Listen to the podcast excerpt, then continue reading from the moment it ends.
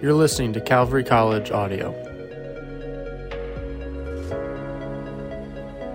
Well, hello again. This is our last in a series on the Gospel of John. It's been great to be together with you over these six episodes, and we've discovered together great truths from the Gospel of John.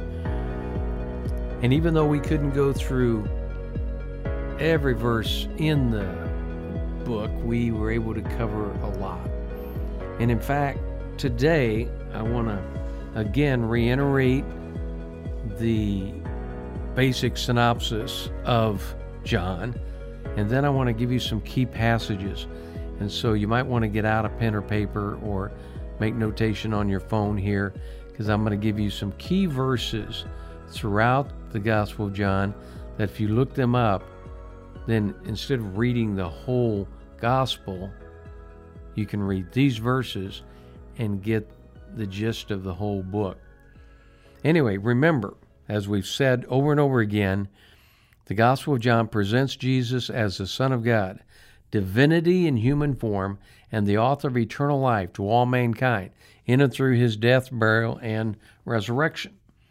And so we have given you some trivia, we've given you some special features, we've given you some perspective of each of the Gospels along the way. We focused on John, the person, and the passages, and the personalizing. And so um, um, I hope that you gained some insights uh, as we went through the book together. But here we go. I want this is kind of detailed, but uh, I'm going to give you time to write these down or make note of these somewhere so that you'll have what I believe to be the absolute key verses in this book. Okay, ready? Chapter 1, verse 1, verse 12, verse 14, verse 17, and verse 29. That's chapter 1. Then go to chapter 3. Chapter 3, verse 3, 16 and 17, 30, and 36. That was chapter 3. Go on to chapter 5. That's verse 24, verse 28 and 29, and verse 39. That was chapter 5. Then go on to chapter 8, which is verses 12, 21, 36, 44, and 58. That was chapter 8. And then chapter 10, verse 9, verse 11, and verse 28. More key verses.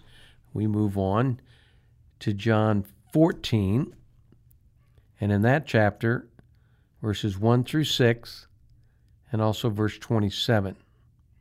That was chapter 14. Then we move to chapter 15, verse 5 and verse 18. That was chapter 15.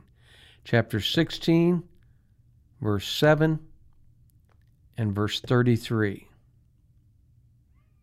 Almost done. Hang in there chapter 17, 1 through 3, and verse 20. That was chapter 17. Chapter 18, verse 37. And then move to chapter 19 at 17 and 18.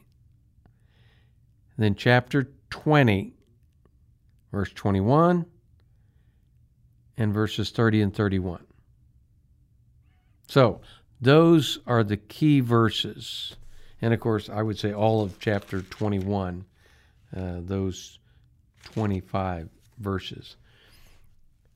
But I hope that will be helpful, uh, kind of detailed, but hopefully that'll be helpful in you understanding uh, the book of John, the Gospel of John, and this fabulous account of Jesus and who he was, what he did, and how what he did proved who he was.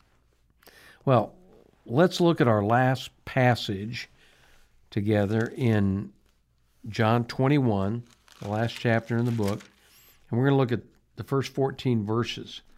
And it's kind of a story of, of Jesus uh, in resurrection form, glorified form, um, meets with Peter and some of the other disciples. And yet, this is after the resurrection appearances in the upper room, and um, things have kind of uh, mellowed out, and it's after these things. In fact, if you look at chapter 21, verse 1, that's the first three words after these things. And if you think about it, there were a lot of things that happened before this. All the way, I mean, you can go all the way back to uh, the chapter one of John, and it's a lot of things has happened. Well, but in particular, after the crucifixion and the burial and the resurrection and the appearances of Jesus alive to the disciples in the upper room. And so, follow along as I read uh, John 21 1 through 14. After these things, Jesus showed himself again to the disciples at the Sea of Tiberias, and in this way he showed himself. Simon Peter, Thomas called the twin, Nathanael of Cana in Galilee, sons of Zebedee, and two others of his disciples were together. Simon Peter said to them, I'm going fishing. They said to him, We are going with you also. They went out and immediately got into the boat, and that night they caught nothing. But when the morning had now come, Jesus stood on the shore, yet the disciples did not know that it was Jesus. Then Jesus said to them, Children, have you any food? They answered him, No. And he said to them, Cast the net on the right side of the boat, and you will find some. So they cast, and now they were not able to draw it in because of the multitude of fish. Therefore, that disciple whom Jesus loved said to Peter, It is the Lord. Now, when Simon Peter heard that it was the Lord, he put on his outer garment, for he had removed it, and plunged into the sea. But the other disciples came in the little boat, for they were not far from land, but about two hundred cubits, dragging the net with fish. Then, as soon as they had come to land, they saw a fire of coals there, and fish laid on it, and bread. Jesus said to them, Bring some of the fish which you have just caught. Simon Peter went up and dragged the net to land full of large fish, 153. And although there were so many, the net was not broken. Jesus said to them, Come and eat breakfast. Yet none of the disciples dared to ask him, Who are you? knowing that it was the Lord. Jesus then came and took the bread and gave it to them, and likewise the fish. This is now the third time Jesus showed himself to his disciples after he was raised from the dead.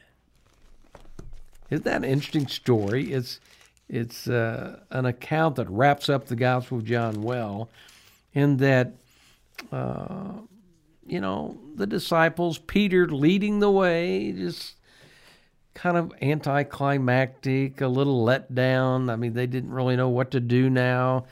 Um, Jesus probably hadn't appeared to them in the last few days, and so Peter says, I'm just going to go fishing. I mean, he was a fisherman. He fished every day of his life, probably. And it's been three years probably since he's done any fishing because he's been following Jesus as his disciple. And so we don't know what was going through his mind, but him and uh, half a dozen other of them, disciples, said, Okay, we're going fishing. And that's what it says in verse 3. Peter says, I'm going fishing. And the others say, We're going fishing with you also. And so they went out at night, and generally that was the best time to catch fish, but they didn't catch any. And we find that in verse 4, When the morning had now come, Jesus stood on the shore, but the disciples did not know it was Jesus. They were so far off, they could just see a figure there on the shore and they didn't recognize him. And in verse 5, Jesus shouts to them across the water from the shore, Children, have you any food? They answered, No. And so they're probably thinking, this is strange. Um, why is he asking if we have any food? Does he need food? Does he want to give us food? They didn't really know. And they hadn't caught any fish, so uh, they didn't have any food for him anyway. Well, in verse 6, he shouts to them again Cast the net on the right side of the boat, and you will find some. So they were probably curious. So they just cast the net out, and there was a multitude of fish, it says. I mean, a whole bunch of fish, big ones too. And in verse 7, John, by the way, uh, John describes himself as uh, the one whom Jesus loved, there in verse 7, that disciple whom Jesus loved. And um, that is unique to the Gospel of John. And here again, we're thinking that John was very close to Jesus, maybe the closest disciple to him. And in this passage, he recognizes that this is Jesus because he just did a miracle. And um, he told Peter, it is the Lord. Now, when Simon Peter heard this, he, uh, he, he was working hard getting these fish in, and he had peeled off his shirt, and now he puts it back on because he's going to go into the Sea of Galilee, and that's probably cold. And so he plunges into the sea.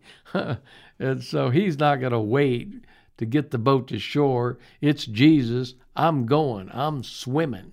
And he probably swam as fast as he could. And he was probably smiling all the way because he wanted to see Jesus again. And so um, the other disciples in verse 8 there, they come in a, a, little boat. Actually, there's two boats. So they get together and they're they're dragging the net of this with this fish. They're rowing their way to shore, holding on to the this big net that's full of fish. They can't even get it into the boat. And uh, as soon as they come to land in verse 9, they saw a fire of coals there and fish laid on it and bread. So Jesus was camping out. At least he had a campfire. And he'd already caught some fish of his own and he was broiling them on coals, and he had some bread too.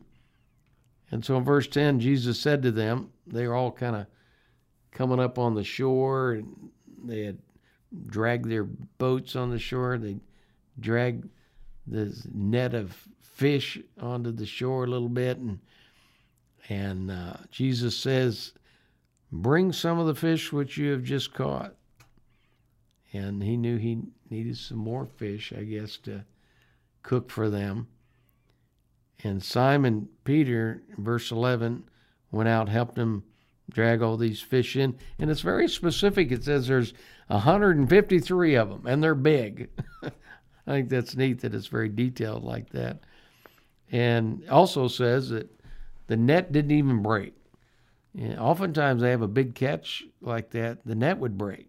But miraculously, it didn't emphasis on the miraculous. A lot of miraculous things happen when Jesus is around, even little things. And in verse 12, Jesus said, Come and eat breakfast. And so the disciples, they are awestruck, you know.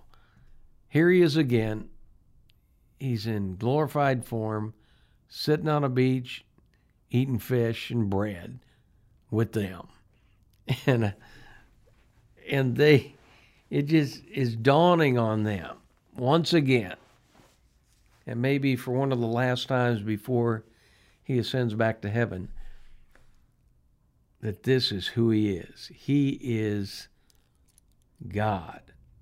And He is the one that can do miracles.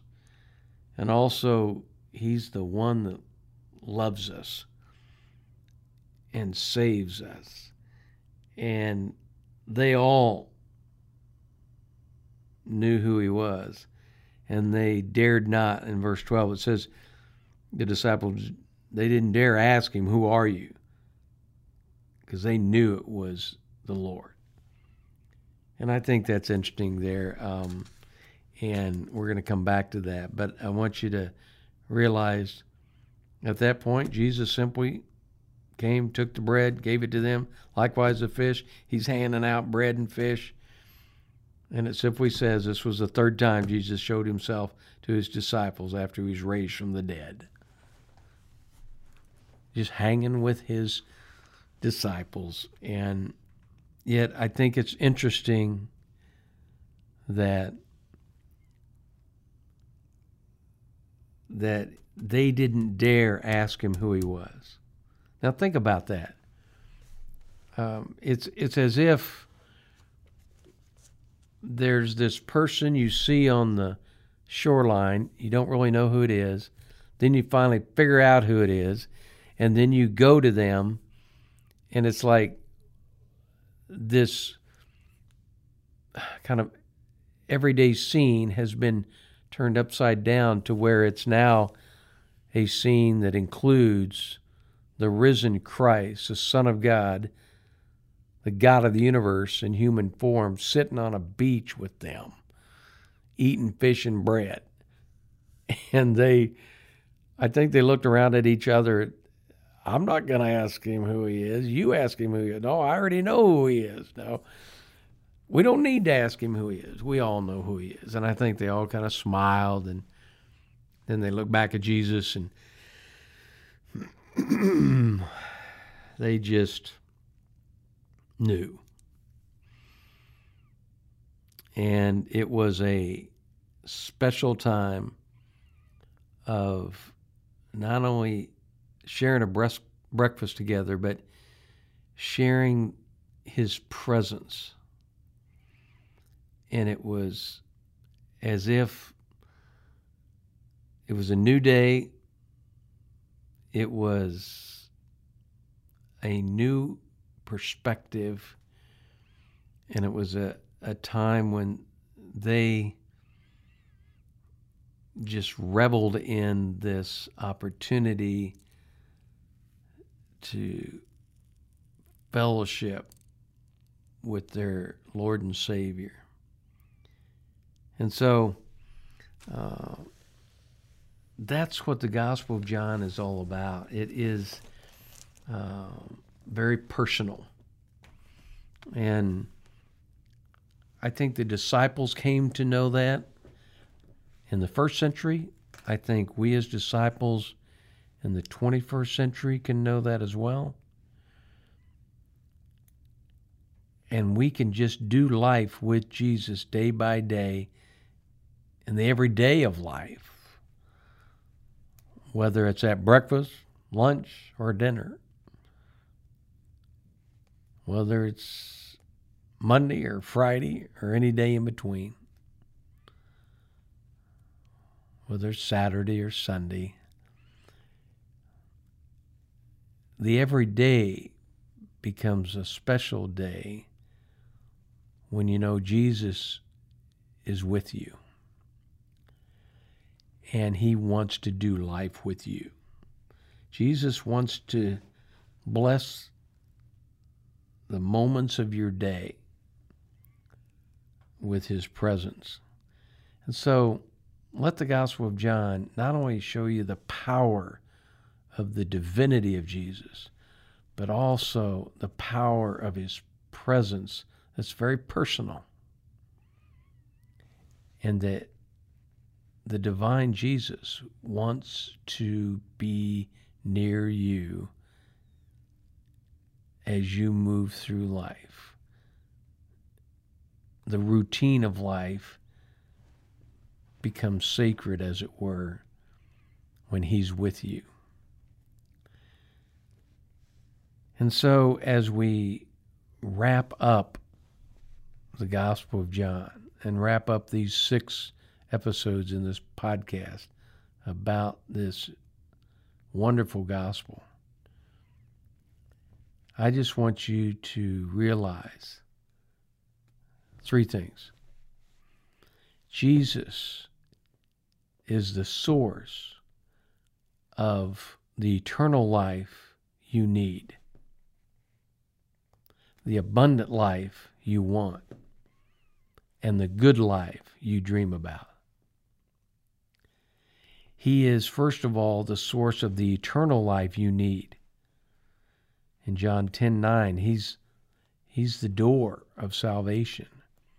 He is the good shepherd that's given his life for you and taken it back. He's alive. He wants to give you the gift of eternal life. You need that. Everybody needs eternal life because the alternative is eternal death. And so he's your go to person with a capital P person because he's divine. He's your go to person for eternal life. And the Gospel of John has sh- shared that with you and shown you him. And so I trust that you have come to him for eternal life. Because you need it, I need it, everybody needs it. He is the source of eternal life we need.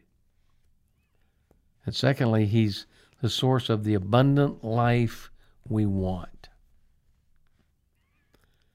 John 10:10 10, 10, it says that Jesus came to give us life and life more abundant. Isn't that interesting that it's two lives, if you will?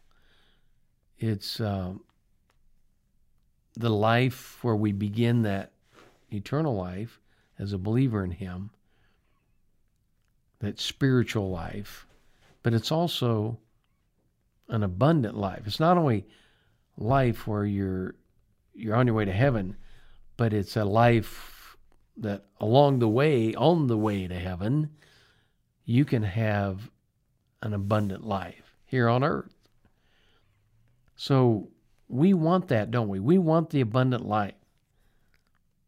Now, that doesn't mean that life is going to be a bed of roses and everything's going to come up roses and there's not going to be any dark times. But He's the light of the world and He will overwhelm the darkness you're going through. And even that darkness will have meaning. And you'll see it as you just trust in Him. But the abundant life can also be so many good and godly things. And you can discover the abundance of a relationship with Jesus where you're talking to Him and He's revealing to you through Scripture many wonderful things.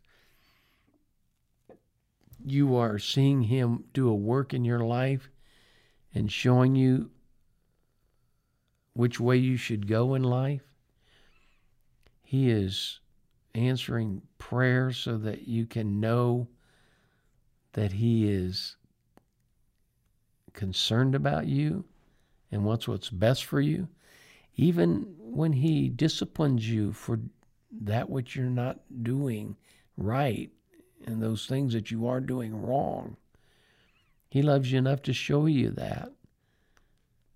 And you just come to have a rich relationship with Him that is abundant and overflowing. And it's like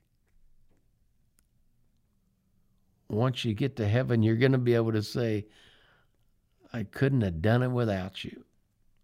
And how true that will be. And then, thirdly, Jesus is a source of the good life we dream about. The good life we dream about.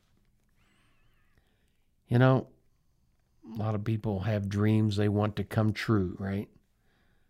And um, in John 10 14, it talks about the good life. This, this life that we dream about is, is something, and then it changes. Meaning, it, it, it's something when we're selfish about it, and then it's something when we're unselfish about it.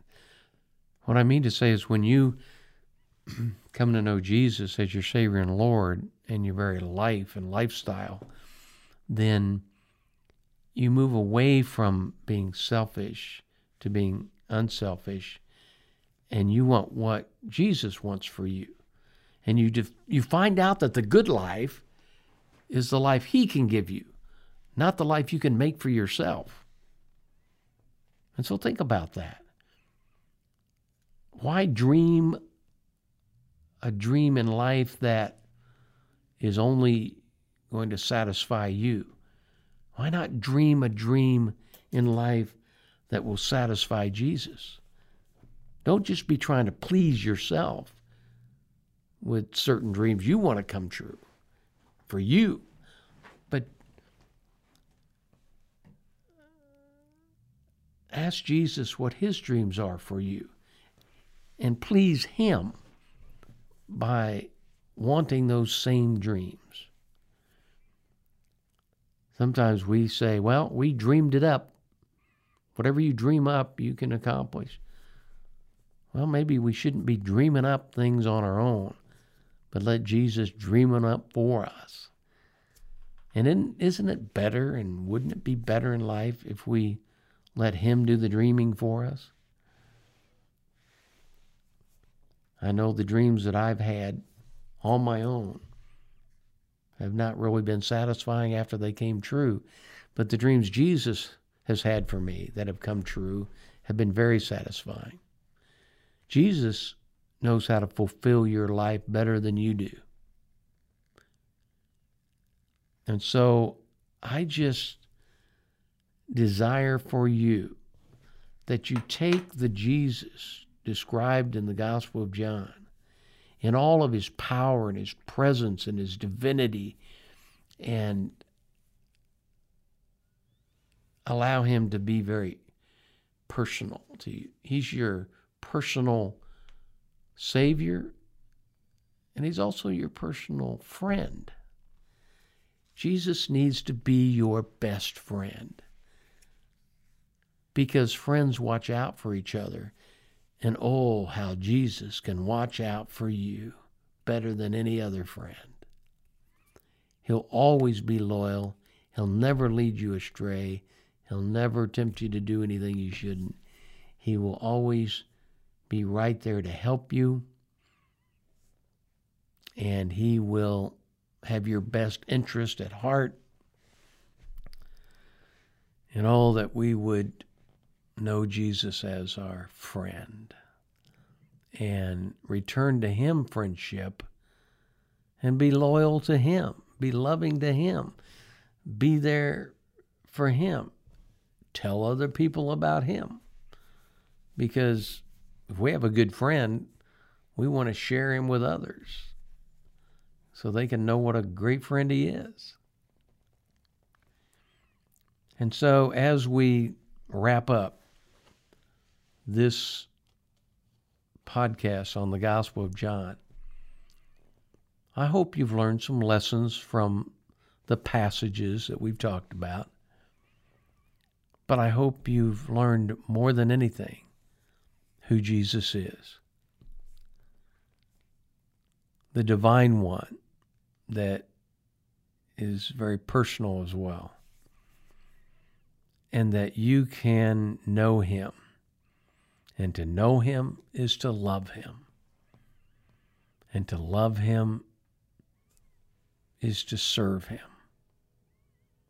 And to serve Him is to have a fulfilling life. And beyond that, to know that you have eternal life as well. And that one day you'll be able to stand in heaven next to John, the writer of this gospel, And I think we can be sure that John will say, Let me introduce you to the one I wrote about so many years ago. Here he is, your Lord and Savior, Jesus Christ.